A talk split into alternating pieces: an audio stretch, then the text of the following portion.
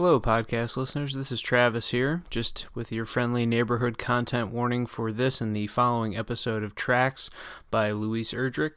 Tracks is a novel that features depictions of sexual assault and sexual violence against women, in addition to, I guess we would call it episodes of colonialist violence and takeover. I'm not sure if that warrants its own category, but I feel like it's worth mentioning up front because Amanda and I jump in and out of conversation so frequently and our segments don't go in chronological order or anything. I'm not going to timestamp anything. We don't do that for our content warnings. We're just going to leave this here up front as kind of a blanket statement for the entire episode. So if that's content you're uncomfortable listening to discussion about, then it's best to just skip these episodes. If you are comfortable with that, then we ho- hope, as always, of course, that you get a chance to both read the book and listen in for the discussion and join us for this really incredible novel that's well worth the read. So just wanted to give that warning up front, and hopefully we will uh, see you for the rest of the episode.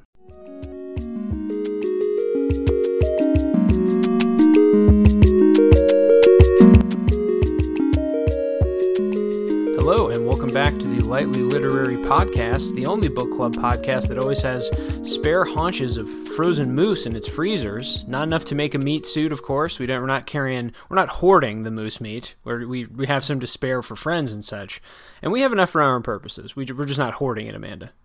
Right, right. We're not hoarders. What what poundage of frozen moose meat are you sitting on currently? Oh, I'd say I'm still at about 70 pounds. Okay, okay. I mean, for from the moose that we gathered it from, that's basically nothing. Those are like 1,500 pound creatures. Yeah, I'm just going to make it into like snack jerkies. Yeah, yeah. I could picture this image in the book perfectly when he was covered in the meat suit and it basically froze to his body and, and Yeah. enveloped him. He was enveloped in the meat. I think The Revenant, the movie with Leonardo DiCaprio in which he won the Oscar for the first time, captured a similar yeah. thing, but that was, I think he had to live inside of the animal he carved. Yeah, he did. A little bit of a different predicament. If you have no idea, I, we should probably put a trigger warning in for that, huh? That's violent imagery. Um, we'll think I'll have to put it in in post. If you're wondering why we're describing the butchering of animals, wild animals, in such detail, and describing meat suits and such, it is because we are here today with a book club episode for the novel Tracks by and I looked this up beforehand. See this my name pronunciation it's out of control. I just looked up how to pronounce this name. I looked up an interview with her. I believe it is is it Louise? It's Louise and then it's not Erdrich, it's Erdrich. So Louise Erdrich. And the novel is again called Tracks. This is the part one book club episode for that novel. If you've never listened in with us before, welcome, first of all. We are the Lightly Literary Podcast. I'm joined, as always, by my co host, Amanda. Hey, Amanda. Hello. Welcome back. Welcome to the meat meat suit zone, I guess is what we're calling it. we have social media feeds where you can follow us in the books we choose to read and analyze. Um, you can find us at the Lightly Literary Podcast, all one word. That is on Facebook and Instagram. Those are the accounts that we keep up to date. So follow us there to see what we're reading and what we've got coming up. Also, as always, we would ask kindly that you rate and review us on your podcast platform of choice. We're up pretty much everywhere, so wherever you found this would suffice, and we'd appreciate that. Again, if you've never joined us, we're here to discuss the novel tracks in some detail. We like to take books that we analyze and do in book clubs and we split them in half. So today we're going to be discussing tracks chapters 1 through 5, and that's it. That's all we'll be discussing and spoiling for today. And then if you come back next week, a week from today, we'll do part 2 and then we'll discuss the whole novel and put the whole thing kind of together at that point. Let's get into the technicals of how and why we chose this novel. Again, tracks by Louise Erdrich. I chose it. Amanda, what was the prompt you gave me for this one? Um, I gave you the prompt um, to choose a war book not written from the American perspective, but involving America. Yeah, and I butchered this one. This is, I think, the first one that is a complete misfire. Now, I have a couple theories as to what happened. I can walk you through. We like to be honest with our listeners, and in the background of this, we try and pick and balance our book choices. We try and do a variety of genres, authors, perspectives, yada yada. And of course, if we went into all the detail, it would probably just bore. It's more boring than interesting, probably. But anyway, here was my thought process 100% when I was looking up books that fit this great descriptor. I 100% went Vietnam War because I knew that there would be literature. It was a more recent war, more modern, and I knew there would be literature about the Vietnam War written from Vietnamese perspectives. And there were. There were a couple that really tempted me. And then when I was looking at our book list, I was just literally looking almost by continent, by background, and I just thought, you know, we've done a bunch of books in Asia. We've done zero things about Native Americans. Let's do that. And I knew I would maybe fudge it a bit. I mean, I'm not going to get into the academic sort of um, semantics of this. You could call what America Europeans have done to Native Americans genocide, call it a war, call it this. I mean, I know there's not formal declarations of war, so again, it just becomes semantic at some point, but I figured I could sneak in a book from that perspective under this description thinking, okay, even if you want to quibble and say it wasn't a war, quote unquote, there were is definitely mass violence and battles and things, and so then I went on that search. I discovered this author who I'd never heard of before. She seemed really acclaimed, like a really prominent modern contemporary Native American author. And I think what happened here is I read a description for another book she did, but then picked this one maybe mistakenly, uh, is maybe what happened. I really don't know what happened. and so it's my bad on the prompt. Uh, it is not my bad on the book, which I think has been quite yeah. excellent. so I don't yeah. have apologies in that regard, but I will apologize briefly for kind of botching the prompt. Maybe we'll come back to it, or maybe I'll pick some of those Vietnamese novels I was eyeing before. So no regrets in terms of my process, and that that was literally every step of the process, basically. Just as a brief refresh or a brief update on that. So yeah, kind of botched the prompt. My bad. This I wouldn't say this novel, though it's defined a bit by you know land taking of land and there's some sexual violence and stuff it uh, is not predominantly a war fight you know kind of big conflict story i don't know what your feelings yeah. are about that I I mean, what a beautiful mistake though. This is such yeah. a great book. So uh, yeah, no regrets, no regrets, and it's turned into a, a, compelling you know story and study of its own. It's got its own merits. So I just happened to kind of yeah mess up the prompt for the first time, but it was a great idea, and it still remains so. I I probably should have given more attention or thought to Middle East conflicts because I have to imagine in the last twenty years there have been some things made about the U.S.'s presence in Afghanistan, Iraq that region of the world. So mm-hmm. that was the one conflict that when I thinking back to it now, I was like, ah, I really did jump right on Vietnam, didn't really give it a second thought. So anyway, complexities to it.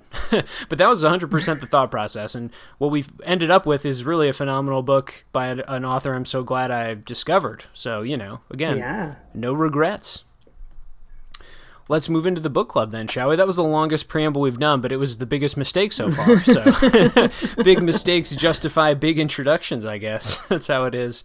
Um, anyway, let's get into it. We'll start book club part one for tracks, as we always do, with a fill in the blank prompt just to get some things going. At this point, Amanda, I definitely have to toss it to you. I've been talking nonstop.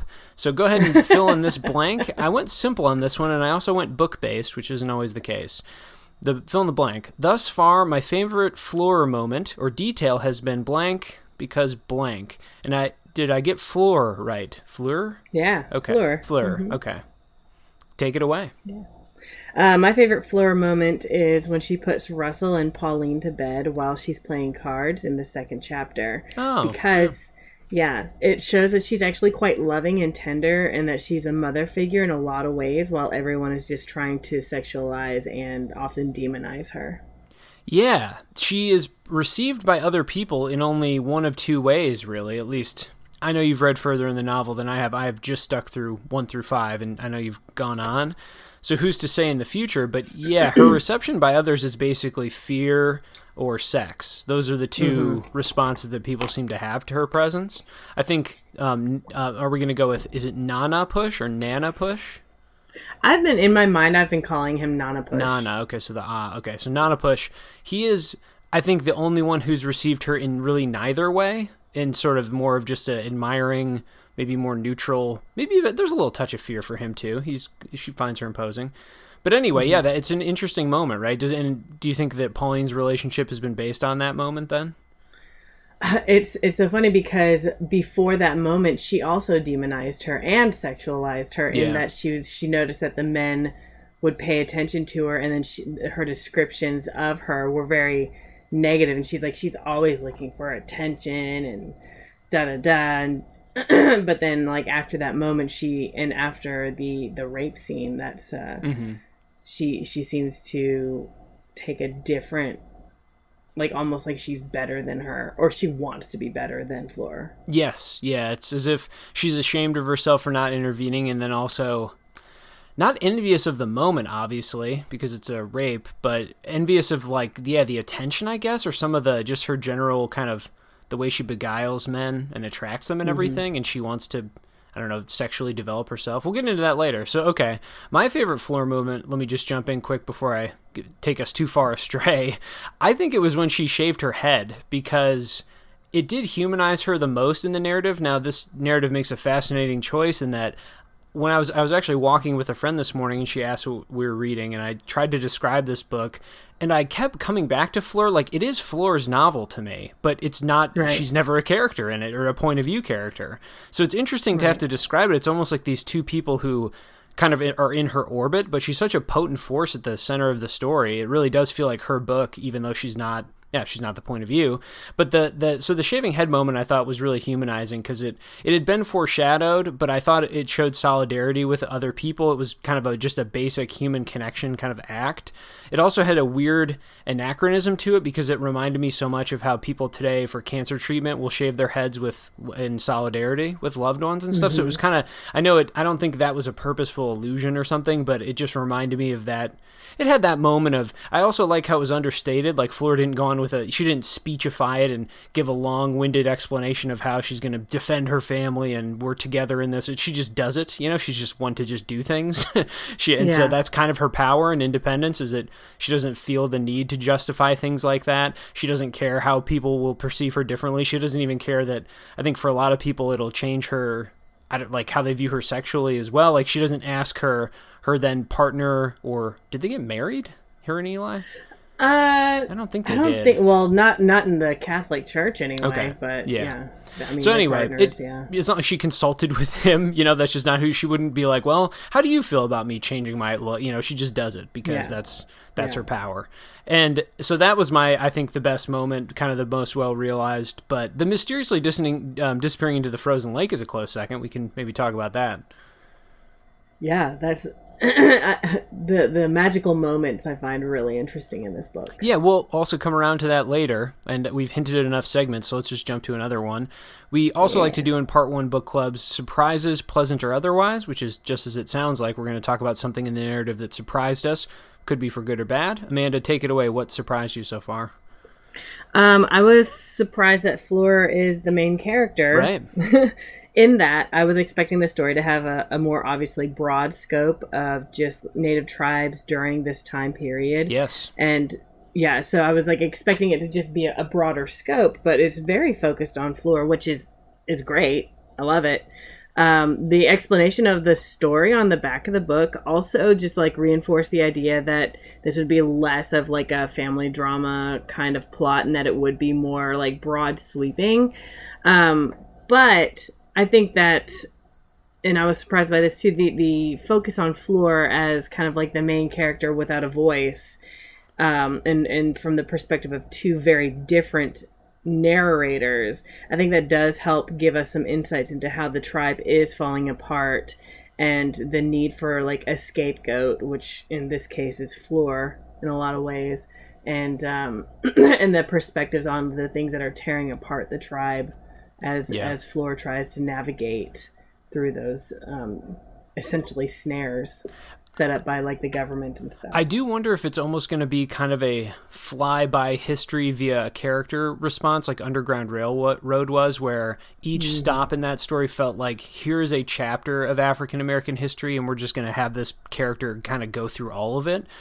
I mean, right. you could read Fleur's story as that she loses her family to just kind of the conditions and like not having enough to sustain her, you know, not being on the best land or not having resources. There's the rape scene, which we'll talk about in a second. So there's the violence of that. There's that aspect of it being, you know, being physically taken away from yourself, that kind of a displacement thing. And you mm-hmm. could just mm-hmm. keep going through uh, these conflicts. And if you wanted to read it as almost an allegory, I mean, is that an allegory if it's that obvious though that she's representing her own people's trauma or something? I don't I don't know what we'd call it in the literary sense, but it she could, it could be read that be way. I think, though. Yeah. Yeah. Yeah. So no, I, I agree. It's a bold choice. I admire it so much. I like seeing Fleur through the lens of the two different people, how they keep coming into contact with her, and I like that they're. Do you find the two narrators' voices to be different enough to be interesting? Oh, 100%. Like yeah. the two of them are complete opposites, right? Nanapush to me is like the the representation of the old ways. Right. And and the traditional ways whereas uh, Pauline for me is the uh, the turning away from the old ways and turning towards um, the the white ways is what right, they right. they keep comparing themselves to to the white folks around them but like you know becoming getting interested in the church and and being more proud of being a, a mixed ancestry because she does she's better. She even says that she's better. She's too right, good for right. the indian side of her family and stuff like that. So it's two very opposite perspectives that i find really interesting. Yeah and the kind of personality decay and mental decay of Nanapush not that he's incoherent but that he he feels his decline a lot and comments on it a lot and that's that's a huge part of his story. So yeah i think that definitely shows through I uh, I find myself in an interesting crossroads here, and this uh, segment for me, I need to word as carefully as possible. That I don't think I was ineloquent about it before on like the Toni Morrison Bluest Eye episode, but I I have to comment on this again. I don't know why I keep being drawn into the scenes of sexual violence, but the the thing that surprised me the most was that the rape scene with Fleur and the men in the in the butcher shop. I I just found it to be so impactful, and I guess the surprise part not wasn't that it happened at all, or wasn't that the author would would dare go there or something. It's if you're going to be you know tackling big themes, you have to be careful and skillful, and she's both. So that it wasn't. It was mostly just the placement, right? It happens very fast. It, it, I didn't expect it in the second chapter of this book. I didn't expect it to be to happen so violently and so quickly. Though once the chapter gets rolling, I think it's alluded to really clearly, and that there's there's enough buildup in it. The scene itself when it happens is pretty horrifying. There's just a lot of there's just a lot of tension, the imagery of it all, the dog, just the grease of the shop, the description. It's just very sloppy and it feels fitting for what, you know, the crime that takes place there and the, just yeah. the violence of it. So everything built up just so wonderfully.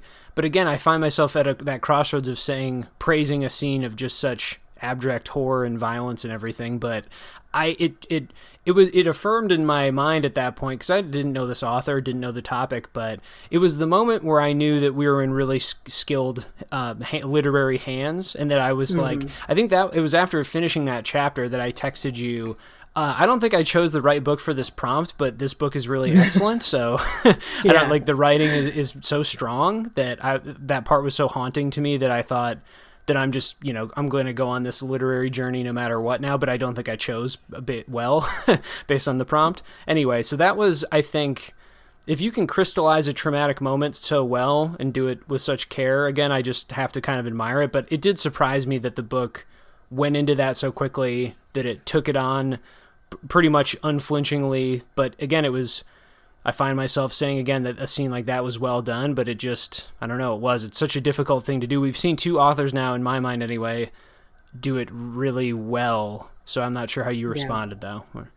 Yeah, I thought that it was really well done, too. It, it took me a minute to, to kind of like, I knew that there was like violence, and I was like, but, but is it necessarily a, a, rape, which was later confirmed. But yeah, the the thing that really struck me was the scene where Lily um, is trying to get to Fleur, but has to go through the pig first. Yeah, yeah, which I was like, this is actually really ingenious and like just so beautifully put. Where the violence we don't we don't personally witness the violence against yeah yeah Fleur, but we see it against the pig. The the the attempts at domination and the fighting back and stuff like that. So right. we we can we're not getting that full on like just attack on floor. and I just thought that was that was really well done. Yeah, it's how do you do something horrific without being gratuitous and exploiting right. it for you know cheap thrill or cheap excitement or you know thrill in terms of thriller, I guess. I didn't mean in right. terms of audience excitement or something, but it's yeah, how do you do it without seeming cheap? I think this is something horror movies can get really wrong if they're you know tacky or something or just underbaked. But no, so yeah, that was I, I was struck by that. I was struck by there's a couple lines I'll get to later when we start quoting a bit more, but there was lines about the way she was speaking at the time, and then also kind of the ending for those men that they all were kind of frozen in time together and like stuck in that moment that they that of course like a force of nature comes through because Fleur has these connections to the supernatural, so it's as if the town is being punished for its crimes against her, and you know by proxy, I guess you could say like against Native Americans and everything. If you wanted to read the symbolic, if you wanted to read big mm-hmm. symbols into it, I guess big conflicts. Yeah. But and so I thought that ending was a an interesting subtle touch of just kind of them being stuck in this frozen in this moment to be remembered like that's their you know that's going to be their stasis forever. They're kind of punished for that in a way by history or however you want to read it. There was and yeah like i said uh, we'll get into some quotes but the imagery just building up to it and the the heat of it all. I remember of course that's a in, in literature you know hot days hot passions it's all it all kind of blends together in that way. So mm-hmm. it was just yeah i don't know it's such confident writing that built up to it. And like you said it's this is another shout out to the Underground Railroad, I guess. But that book, we also commented and admired how it, it never turned away from anything, but it didn't dwell or revel in it, which is can seem really gross if you decide to right. do that, and you never want to seem like you're. Yeah, I mean, I'm sure authors think through that just endlessly. You never want to seem like you're reveling or enjoying something. Then you want to you want it to be powerful and punchy.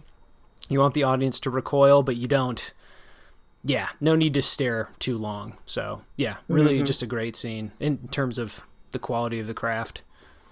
Yeah. Um. So that yeah, that took me by a ton of surprise. That was definitely when I texted you when I finished that chapter and just thought this book is something perhaps even more potent than I suspected. This I didn't know anything about that when I chose it. I really didn't know the history of it at all. But yeah, so that was my surprise. Let's let's move to motifs. I've alluded to mine a ton, so I'll put mine on pause. Though we'll go, we'll go with yours first again. But this is where we'll dig into some deeper parts of the book, try and give some quotes to clarify some points, talk through some ideas. Um, we each pick a motif that we think matters in the story so far, things to look out for and pay attention to. Amanda, why don't you start walking us through your motif? Yeah, mine is uh, water.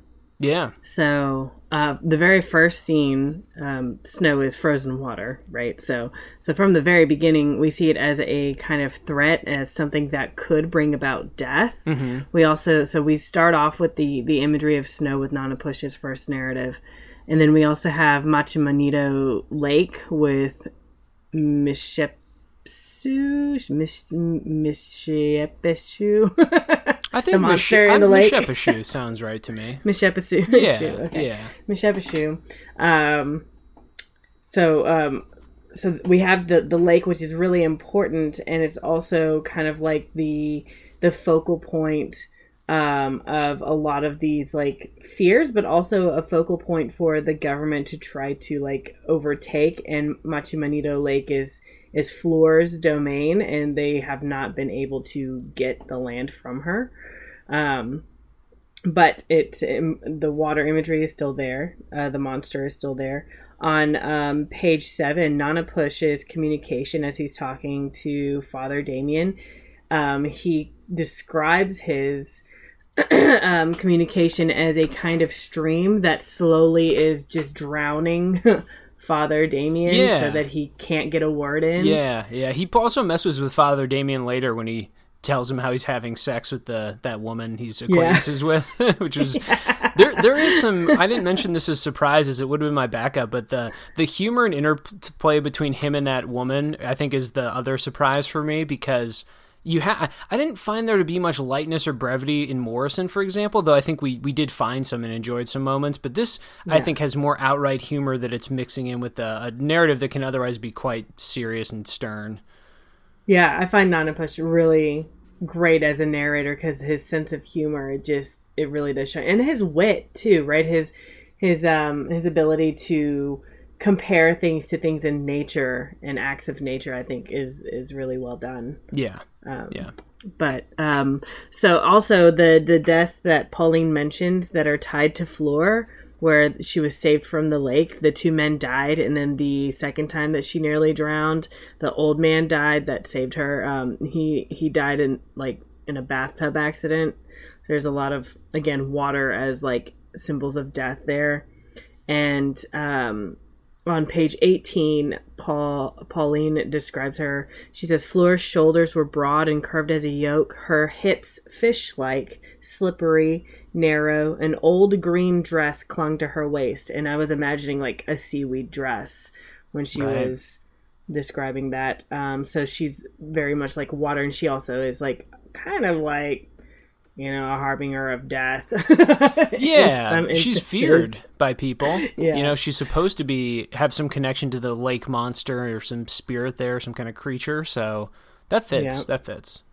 And um, and also Eli and Sophie when they when they get together they they start in the field, but then they specifically move to the stream in order to have sex. Mm-hmm. So that I think is interesting because that was uh, that was nearly the death of Eli and um, Fleur's relationship there. Yeah. Did you so symbolically then is that like a double affront to her? Do you you feel like water is her domain or something? I do. I think that water is is Fleur's domain. Yeah. Yeah. That's I could see that reading for sure. Do you find her I'm trying to ask questions that maybe don't involve spoilers because I know you've read ahead, but is it do you find her to be ominous enough to live up to the reputation? Because we don't we never get her directly. Everybody keeps talking about her power how powerful she is and i think that she she does for her the power is not necessarily like a physical power. It's her power over people because of the superstitions around her and she knows how right. to manipulate that. Which is like also how like why i'm I'm not 100% sure about this magical reading too, which which uh, I, I kind of talk about with the please continue and make it stop. Yeah, yeah, yeah, it's yeah that that also affects how I read that. For sure. I I want to save the further comments because there's one scene in particular with that that I want to get your yeah. word on. But yeah, that's that is true. That is true.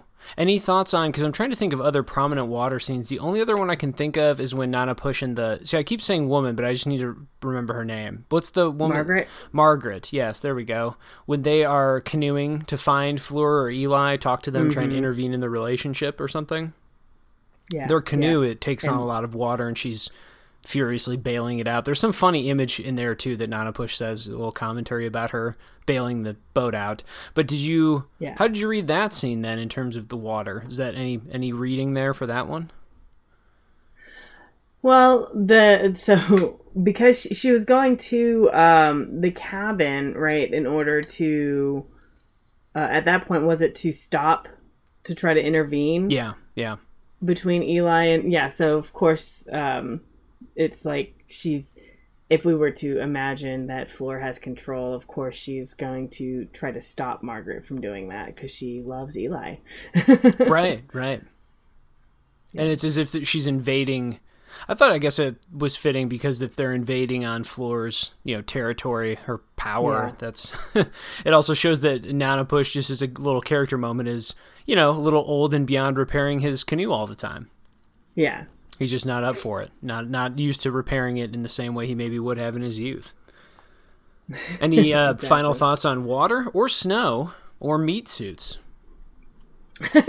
no. okay. The pure, the purest form of cold and ice, you know, of of them all. Fair enough. Mm-hmm. That's one yeah. way to refrigerate yourself or insulate yourself rather. uh, good times.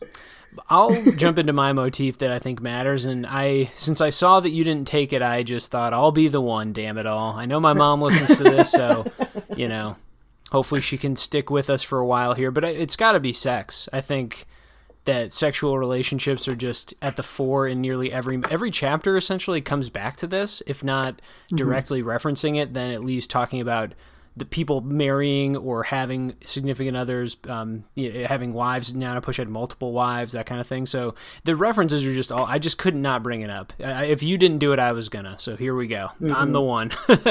um, not, I'm happy to because the book does it so well, but.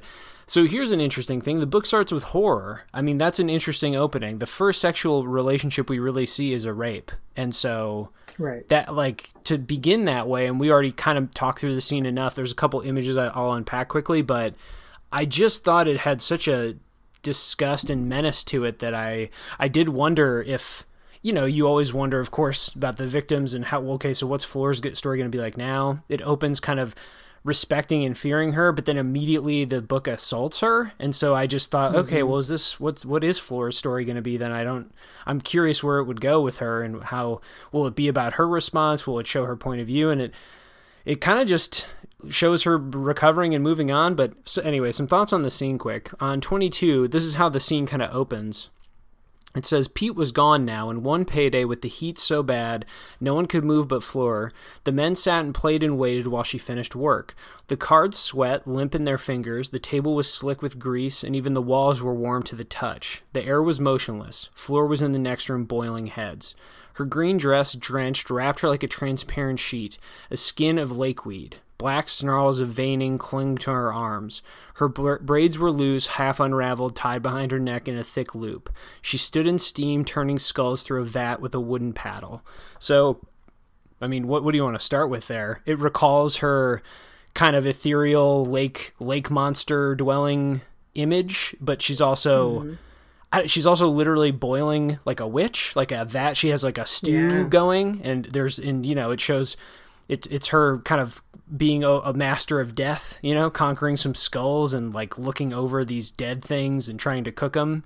But then there's just the heat of it all. It's again, it's just such a greasy, disgusting setup. You know, everyone's so uncomfortable, and the heat in in literature is kind of an archetypal thing almost at this point. Is obviously associated with passions, and so I remember I think it was the streetcar named Desire the first time that it really clicked in my mind that if in literature somebody is sweating too much, that something bad will happen to them, I guess. It's just yeah. it's never it's just a type of it's a certain specific human discomfort to be so overheated and so sweaty that that just it, it relates to other passions and things. But so I just thought that scene opened mm-hmm. in just such a disturbing way and I know we talked about it. Do you have any thoughts on that scene or how the book kind of opens with it. Did how did it make you feel?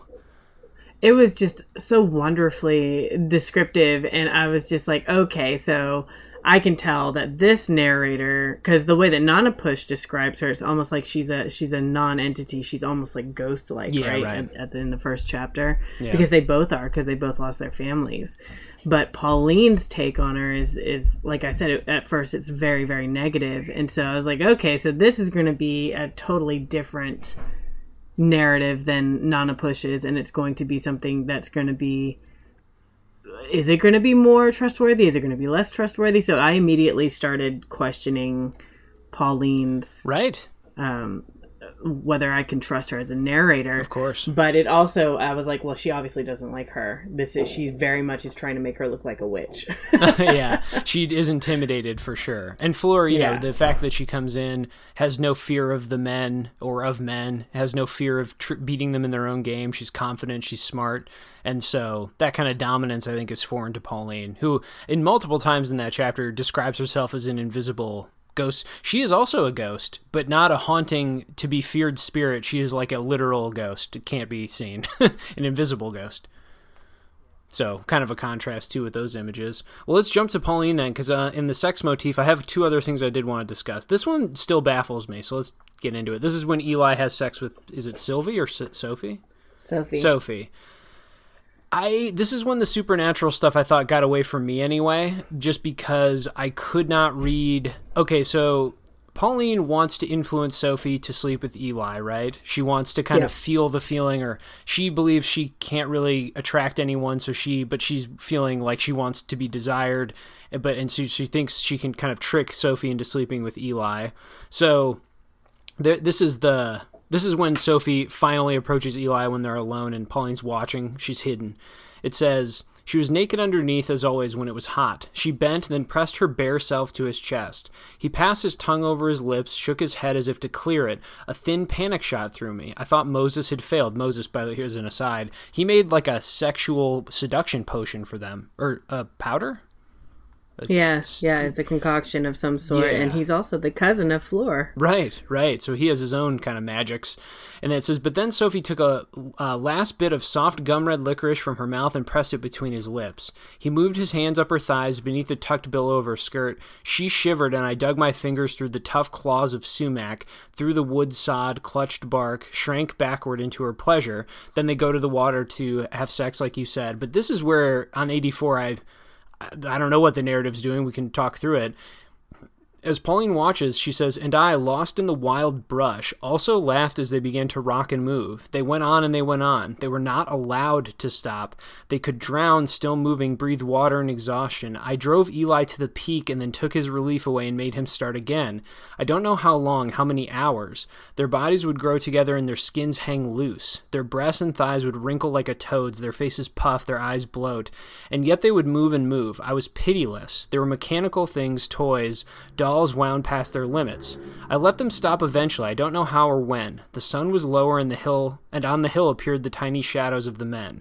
As if cut from puppet strings, Eli lunged to the bank and clutched his trousers in his stomach, worked his way through the reeds and staggered past me, and then I'm skipping ahead. Alone now, Sophie floundered to the side, found her balance, and then stood drenched, a child. She peered into the cattails that had closed behind him and called out, and I answered and then she blames her for it and then she kind of yells at sophie and then of course i don't know if we can say tattling for such a serious event but she like tells the adults about what happened and wants to make sure they know that she saw it and everything mm-hmm. but it's mm-hmm. kind of like a little moment of demonic possession or something that she is claiming to have power that she is from afar influencing them making them have sex making them basically giving them pa- her passion which you know she's been longing for this for this kind of connection. But it's mm-hmm. so it's definitely cre- creepy and off-putting. It's like at some point she describes them as if they're bloated corpses and they're just kind of just stuck in the water you know making love but then dying too. I just the imagery of it was rather intense. Again kind of grotesque. It's another scene where the sex is kind of disturbing. This is different though because it well, I don't know. It's it's also a child, so by our legal definition, it would also be a rape scene. I don't think these people interpret it quite that way though. The, her siblings are furious about it, so there must be some d- digression or um, not digression. What's the word? Indiscretion? I don't. It's some kind of yeah. wrongdoing was done. I, I don't know their ages exactly or something, but it's it's clear that like she wanted him, but then Pauline kind of twisted into something disturbing and maybe she pushes it too far. And of course, I don't know. I, that obviously doesn't have to be literal. It could just be that's how Pauline, who was observing them for so long, like that's her jealous feeling as they're as she's watching them. But man, yeah, I just said like a hundred things. I don't know which reading you want to start with, but it, it was a complex scene for sure. I, it was the only moment I felt like outright, I would say, confused in terms of what the story wanted me to perceive, I guess. So take it away, any reading. Uh, the way that I read that particular scene is yeah. So the wrongdoing, I felt like she was. um uh Sophie was like what 14 or 16 right? I, 14, I truly 16, don't remember. It was definitely enough to where my brain said crime and then in my brain too I was like, well, I don't both for the time period and for the where they live if they I, I, just don't know the cultural or legal norms or whatever but yes it definitely read to me as like and that you know he has the head shake when she literally like comes on top of him. He, he's it seems like he knows not to, and then he does. So anyway, yes, yeah. So he knows he's not supposed to, um, but I think that as far as like age wise, I don't think that that was for me in my mind. That wasn't the real issue there. I think that it was the perception that uh, Sophie is better than Eli right? Okay. Um, they he's hired help. They didn't even want to hire him, but Pauline kind of pushed about it. Right. Um, he's he's associated with Fleur, which also makes him like totally off off limits there too. Right. So for me, it was more almost like a, a, a status thing where Sophie, who is mixed as well, right, and she's um, her family um, they're mixed and they have a lot of land and they're wealthier yes because mm-hmm. they work close more closely to like the the white community so they mm-hmm. they feel themselves to be better in a lot of ways right. so i think that for me that was the real indiscretion part of all of that that's mm-hmm. why the parents were so upset because it was with eli who is just full on like traditional Native American okay. who's you know hunting, gathering. Yeah, kind of a mute um, figure. Not very right. know, just not very outgoing. Doesn't seem interested in yeah trying to make deals or sell land or ingra- exactly. ingratiate himself with white people who are in America now. And he just yeah. Anyway, right, just living his life as you know as his ancestors did. Right. So that to me was like the big thing. The the whole magical aspect of that, I I read that as yeah, she she's definitely a puppeteer in that she gets the gears moving, getting Eli right. onto um the the homestead and then dressing Sophie in in these really tight tight dresses that are meant to be, you know, revealing. Mm-hmm. and then also at night kind of talking to Sophie about Eli and kind of encouraging that. That I was like, okay, that makes sense. That's that's definitely something that I could see Pauline doing. Right, right. Um but the actual magical aspect of it where she is in control. Yeah. That i've I read that as her interpreting herself to be like Fleur the power that she thinks that Fleur has. Okay. And yeah. kind of being like, I have that same power. I can control Eli just as easily. I can control the water just as easily. Like that kind of stuff. Yeah. But I didn't see that as true because in the end Eli is able to break the spell on his own accord, right? Mm-hmm. So that to me tells me that she was not actually in control. Yeah, this so. is just a transgression she wanted to experience right. but kind of by proxy and that and you know like you said she was the puppet master in that terms of that metaphor that she controlled both people tried to influence them and persuade them into this. And I, yeah, I think right. the reading I had in the moment, because then I thought, well, I, I, don't know if I can take this literally. There hasn't been other magical, literal stuff. Just you know, it's at the fringes, and everyone thinks Fleur has powers, but we, you know, it's none of it is proven, so to speak. So yeah, I read right. it as more just like voyeuristic pleasure that she was kind of getting off on. Mm-hmm watching these people commit this sin, or you know, sin in terms of my own definition. I guess I don't think they would use that language per se. I don't know how often they're going to that small church, but um, but definitely an indiscretion because they know he's a floor in the age difference or something. The text also to go back to the I know I was caught up trying to describe it properly because I was the text only responds to it really from the perspective of her family hates it, but like you said, it could have been a social issue, class issue, or something. But Nanapush um, responds to it directly, so the text has a response. But he, it's a light chiding. He doesn't look at Eli as some disgusting beast, you know, like this was a huge indiscretion. He says, "Yeah, I had my way with women too, but not kid." You know, he he says some line about like, "Yeah, but I I went after women, not like." Kids but it doesn't yeah. seem to him it's not some irreparable reputation destroying um yeah like sin that he can never come back from it's more like well geez man we, you couldn't have waited or oh geez you couldn't have had yourself a little bit more under control and so it's not that's the only text response i saw other than her family's own fury of course over it mm-hmm. yeah so it definitely had many elements of wrongdoing though i don't none of the characters seemed bent on like a legal redress right away. It wasn't that kind of issue. It had other elements of why it was such an issue, or you know. But no, so those are the first two encounters, right? So this book presents then sex as this. It's a power dynamic. It represents bigger conflicts from you know white colonialism in a sense from that first with the Fleur encounter to this whole thing about passion and teenage yearning and Pauline wanting to manipulate it and everything. And so I did have to bring up one final example, which is from 125. This is when Nanapush and it was a Margaret or Madeline? Margaret, right? Margaret. Yeah, when when they have their relationship and so and they're together living together and it says, I think the line here is Every night, Margaret axed off a little wedge of the frozen moose meat and boiled it for me. We drank brews of whatever she could cut in the woods pin, cherry, slippery elm. We sent Nector down out to the trap line to live with Eli in a winter camp where they'd be sure to snare a rabbit or trap a muskrat. The snow continued, our moose gave out, and Margaret began to work on me. Let's live at my place. My cellar is full of jars. Go get them then. But Margaret refused to un- unseal the trapdoor in her kitchen or remove her canning belongings from the underground shelves where those jars belonged. I told her she was trying to starve me from my place, that if she wanted what I gave her every night, she better stay. And then, of course, there's they joke about he hogs the covers this a, discuss, a couple discussion is old as time anyway and there's just like some charming banter but I think that their sexual relationship then is maybe the only one that felt.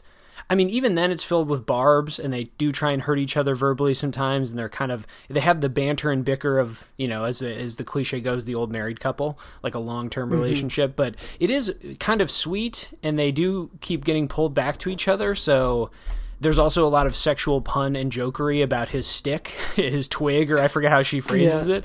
And you know, there's so there's jokes about his impotence and everything. And I don't know, theirs felt like the most uh, human in that it involved like love and a little bit of playfulness too. And of course, it's again, it's not perfect, but the other two encounters, even though I know the the Pauline one is at least complex, or the Sophie one is complex in that it's. I think it was consensual, which is a, I guess, a starting point of sorts. Uh, whether or not you could say Sophie even is allowed to consent, that's a different. Again, I don't. That's like importing our cultural and legal systems onto them. I don't. This just becomes very complicated. But at least it seemed consensual in the moment, in the literal moment. This is that, but actually with like love, it seems, and friendship and like playfulness. Because the other two encounters, mm-hmm. depending on how you read them, are like they're pretty assaulting, pretty violent, and pretty, I guess, off-putting, and just they have a lot of complex conflict in them. And I just thought this mm-hmm. one was, I don't know, it felt like the text, I don't know, almost giving a a nudge or like a little acknowledgement to something more wholesome or something. But I enjoyed yeah. that scene a lot. Yeah, there's a lot of it seems like uh, with sex in particular in this book, it's a lot of like power dynamic because. Mm-hmm.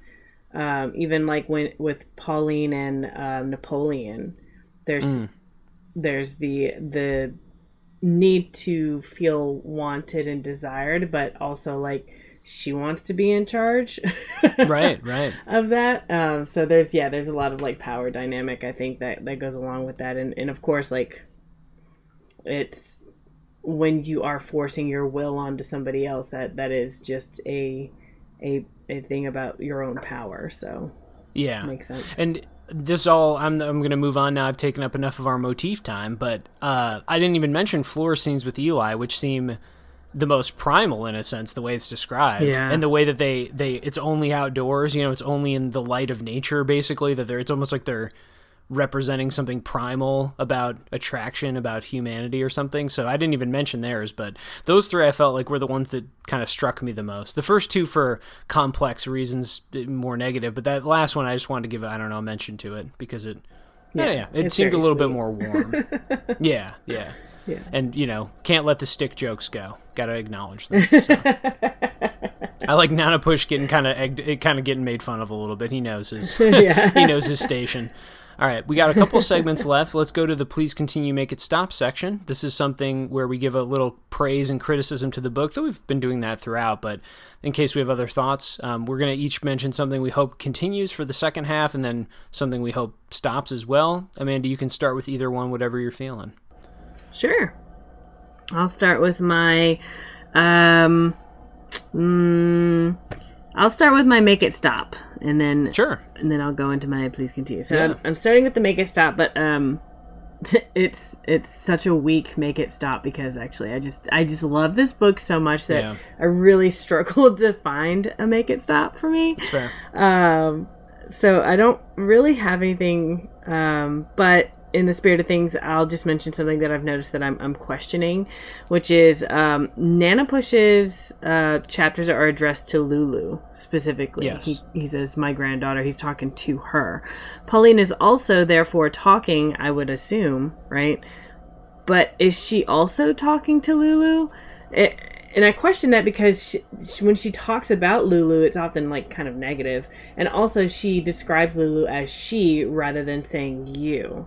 So I'm mm-hmm. just wondering who is Pauline talking to? Right.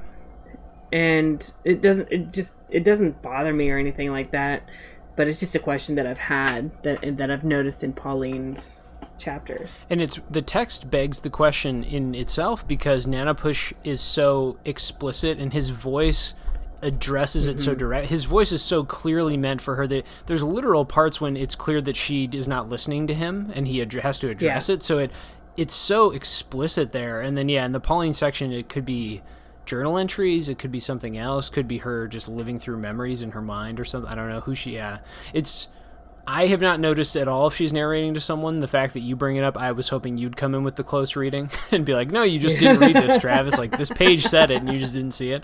So, okay, the fact that you bring it up makes me feel good. I didn't miss something.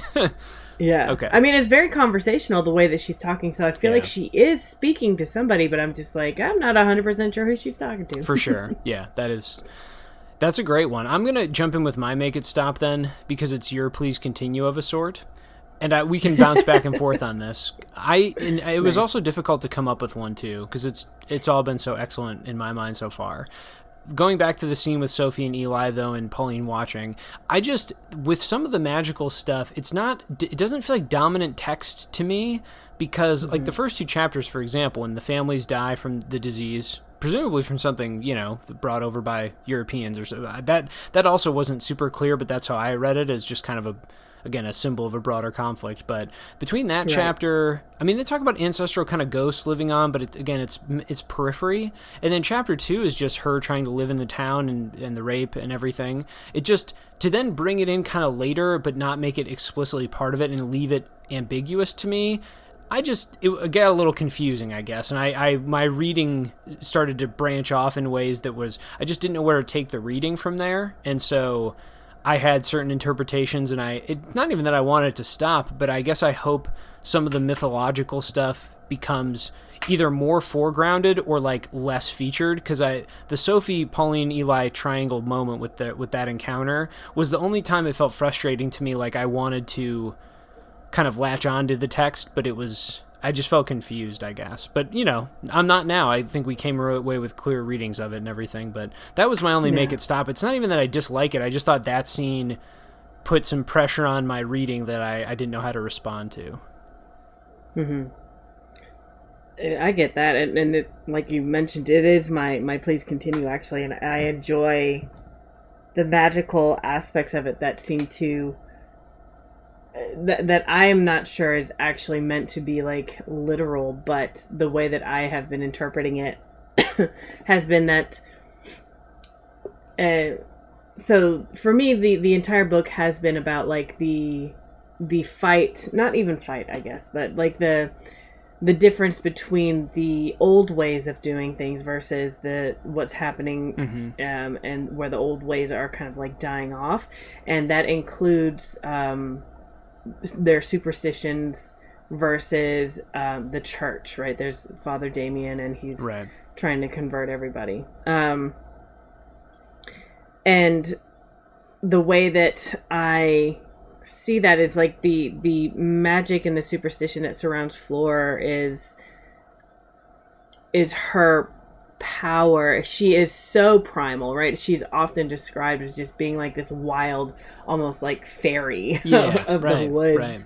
in a lot of ways. Um, even Nanapush describes her in that way. And, and a po- it's positive, but also something to be respected. He doesn't necessarily fear her. He just yeah. says that he understands her and he he knows how to how to act around her because he understands her and he respects her um, her relationship with the lake and stuff like that.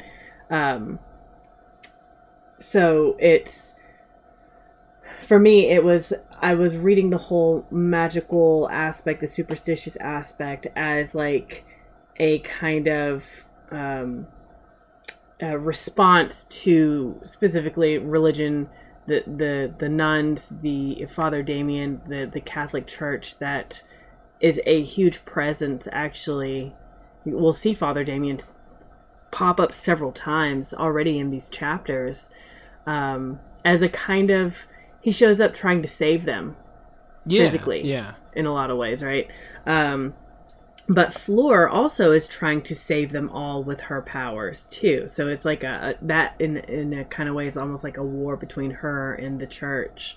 So I I find it fascinating. I look at it as more of like a psychological read, like yeah, uh, yeah. as more of a symbolic rather than there actually is yes. magic there. Right. Um, but hundred percent.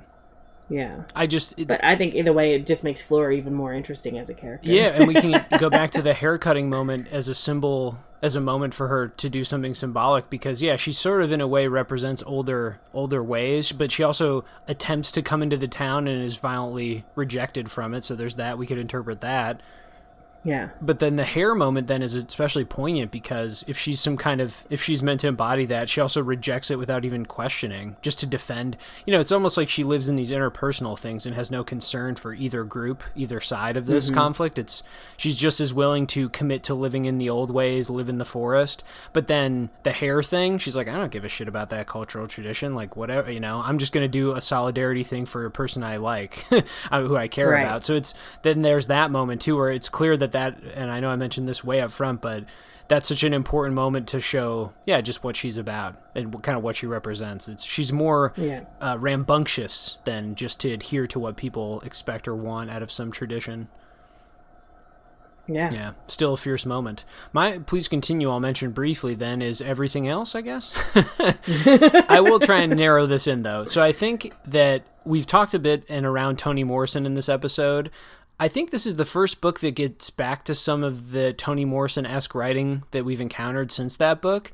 It is the two, it's a combination of two things that maybe is a paradox, but I wrote down here it is both spare and indulgent, and there are authors who can pull this off where they understate things and they don't let sentences linger too much but each one can have a twist or some potency or power. It's a lot of short lines, a lot of clipped syntax that is really punchy. I guess we would, in a simple description, call it poetic.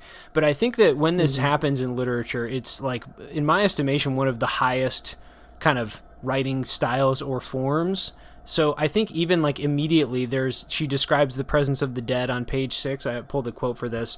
It just set a literary uh, or a stylistic tone for me where I thought, oh shit, this is going to be a type of writing that I admire maybe the most. And so it this is when the you know the dead are they've just realized all these people died from disease but it says their names grew within us swelled to the brink of our lips forced our eyes open in the middle of the night. We were filled with the water of the drowned cold and black airless water that lapped against the seal of our tongues or leaked slowly from the corners of our eyes. Within us like ice shards their names bobbed and shifted. Then the slivers of ice began to collect and cover us. We became so heavy weighed down weighted down with the lead gray frost that we could not move. Our hands lay on the table like cloudy blocks. The blood within us grew thick. We needed no food and little warmth. And then, you know, it continues. But it's it's a cadence thing, I think, too. It's a rhythm that some authors can mm-hmm. find and others can't, where they're they interweave images that all work really well. They'll they'll shift some figurative language around to make it potent and avoid cliche, and that does. But I think and then also it just knows how to land a punch with brevity. I don't know. It's it's definitely a flow and rhythm thing to it. Again, the simple description would be it's a poetic sound. Um, but I, I guess if I had to call out one thing for Please Continue, it's there's so much to admire about it, but I think it's just the base style of it. I we haven't encountered an author quite like this. I think actually Erik Larson dared upon some of it, you know, but he was also weighed down by having to give facts, and you can only give facts in so many interesting ways, right? And he did a lot of them, so I admire yeah. it. But he and I think when he really wanted to get into some setting detail and imagery for Chicago, he did this, but not to be too illusion heavy to our own pods or whatever, but th- I think that's the other one that comes close. Um, also, side note again, admire the humor. So glad parts of this is humorous because otherwise it becomes quite heavy reading. So that too, but yeah, mm-hmm. just the mm-hmm. style of it, I'm going to cop out, and that's that's the quote to represent it for me. I love it. Yeah, the style here immediately from the very first line, like my notes. So I write down notes in a separate yeah. notebook for myself, and the the very first sentence I stopped and I wrote down in my notes. I said, first sentence amazing. Like yeah. and then i read the rest of the paragraph and i wrote down in my notebook first paragraph amazing.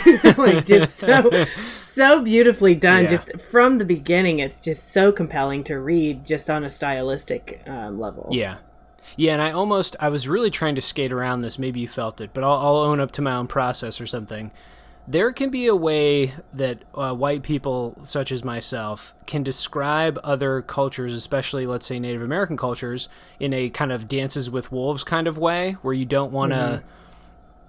You don't want to say exoticizing, kind of like othering things, even if it's all admiring, right? Even if it's all like, whoa, the, I don't know. I could rifle off a bunch of cliches that I could say that would be, you know, like casually to just offensive or something. So, but it is it has a certain spare like earthy quality to it that again I'm just trying to like really skirt around this because I'm trying to be eloquent about it but and I think I described it before as well as I could but it also has that especially with Nanapush's narrative that I just think is really well done and I yeah I think I've described it as best I could but it's yeah, because it deals with such simple things as, you know, death, trying to survive, survival in the elements, and so there's these simple conflicts of the land too. And I, I think it embodies some of that stuff of nature of the land. Yeah. Any yeah. um anything to continue for you that you want to call out? Or did you want to say anything more on the magic? Uh nope, I'm good. Fantastic. Well, let's move to our final segment then as we hit the hour mark. Timing on this has been good.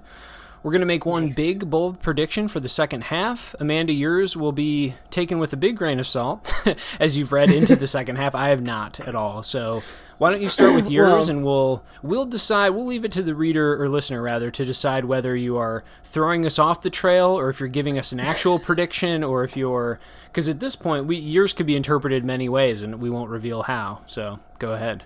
Yeah. Um, so I I did fill out all of this before oh, I began reading the second perfect. half. Yes, so, yes.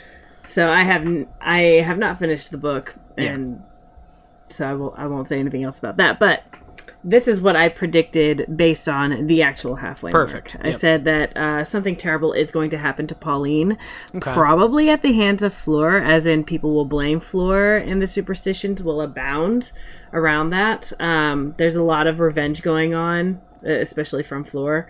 But so far, Pauline has escaped with no punishment, even though she just watched Fleur get raped and contrived to get Eli to have an affair. Uh, she's wronged Fleur twice already in this book, and she's not been punished. So yeah. I think she's going to get hers somehow. I think Fleur. I would hope. I mean, like Fleur is like punishing all kinds of folks, but uh, supposedly. So I'm just I'm I'm wondering when Pauline's going to get hers. Have we seen Fleur directly punish anyone other than pushing Eli away because of his cheating? So we've seen that, and then she's she's the like supposedly the reason for the tornado that tore up right, the right. the butchery shop. Um, and just like she survived the disease, which gives her some kind of seeming supernatural power or something like that, some kind of right. not immortality, but some kind of potency. Right. Um, the um the Lazarre boy and stuff like that, the they say that the reason that he's so tongue tied is because like she saw him peeping on her. Oh, and so yeah. she cut out his tongue and put it in backwards. Right. Oh, and then she does. They do set the trap, though. That's more of a group effort. The Nanapush yeah. does that too. So it's. But then the the cut and the infection when they try and kidnap yeah. Margaret, or they do. Well, they do kidnap her and Nanapush, but yeah, that whole reaction. Uh, but again, that's like it seems supernatural. They interpret it that way. Of course, we could just read it as they have an open wound get infected, you know, and that's right. how that goes. So okay, cool. Yes, I just wanted to make sure I wasn't missing anything or misremembering. Yeah. So, but I mean, Pauline has remained unscathed somehow. So yeah, she's just kind of an outsider, kind of looking in, gossiping, feeling shame, but not doing much about it, which is that's never a good position or a sympathetic to position to be in when you keep witnessing horrible things but not intervening or something. She even yeah again with the Sophie thing, she directly manipulated both of them, knew what she wanted right. and did it, and then of course immediately blamed them and bailed out and caused more conflict. So I don't know how to read that episode sympathetically for her, other than she has teenage yearnings, and you know that's a we all get that position, we understand that position, but yeah, that was kind of a tough episode. Yeah. Not to not blame Eli or something, though he doesn't have much to say in the text. I mean, he's pretty much a mute, really. Like it's yeah, yeah. yeah he's he's a mute. Except at least to a, ask Nanapush for some like advice about how to yeah. get Fleur. Yeah. Yeah, and it's just kind of even then just quiet and it absorbs things. You know, it doesn't seem. Right. Yeah, he's kind of a neutral figure in a sense, but is can but can hunt moose, and that's you know he's a yeah. meat suit man. I'll go with my big bold, bold, prediction now. Mine is well, yours is genuine too. I, I, have to stop wording it that way. Yours was done perfectly. Mine, uh, I, I am at exactly halfway through one through five. So mine is, I think, based on the narration. Now, here's the thing about Fleur. She's a total survivor, tough as hell, woman of the earth, some kind of mysterious qualities. I could see though that it not being her point of view, I could see the story ending, or at least one of the final things from these outsiders being that Fleur will die somehow, probably in some kind of tragic way, though in her own way, maybe a way that empowers her, hopefully. We'll, we'll see. But I just, because these are outsiders, but it feels like Fleur's story, maybe the final thing that they'll have to react to and sort of give their point of view on is how she dies or how she goes away or something.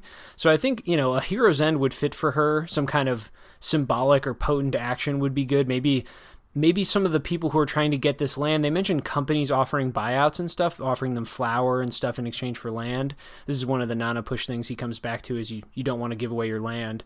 But so maybe it's something with to do with them. Maybe she puts up a fight against them something like that repels an attack maybe something. But or you know she could just disappear into the lake one day. That would be a fitting enough ending for her. She can just become one with the weeds or reeds or something. But i mm-hmm. just I feel like if we're gonna having if we're gonna continue to have characters react to her, but she is the intriguing central figure, that might be the final thing. Also, it seems like Nanapush is raising her kid, right? Yeah. That would be the most plot basic argument or thought I would have for that prediction is just well, where is she then? Why is he raising Lulu if she should be around? Eli too doesn't seem around then.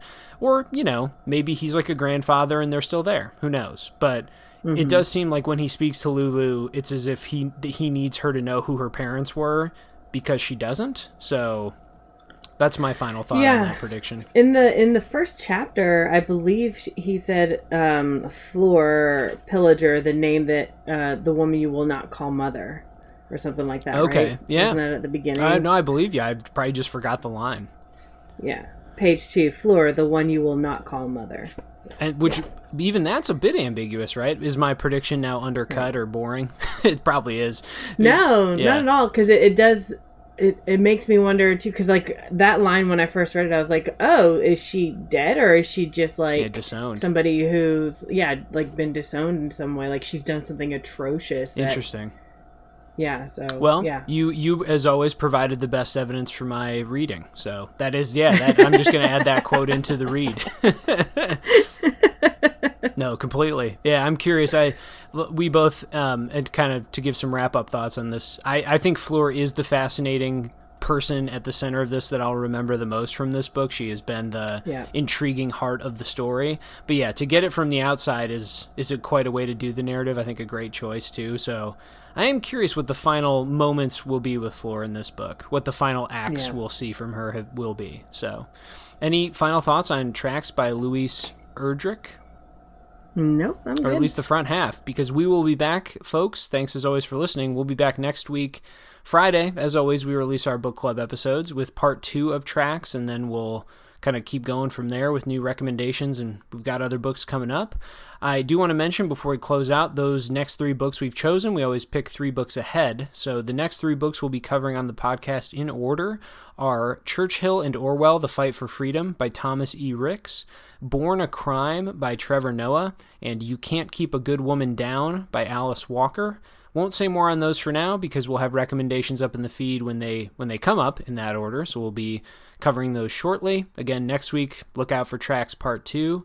And as always, folks, We'll see you between the pages.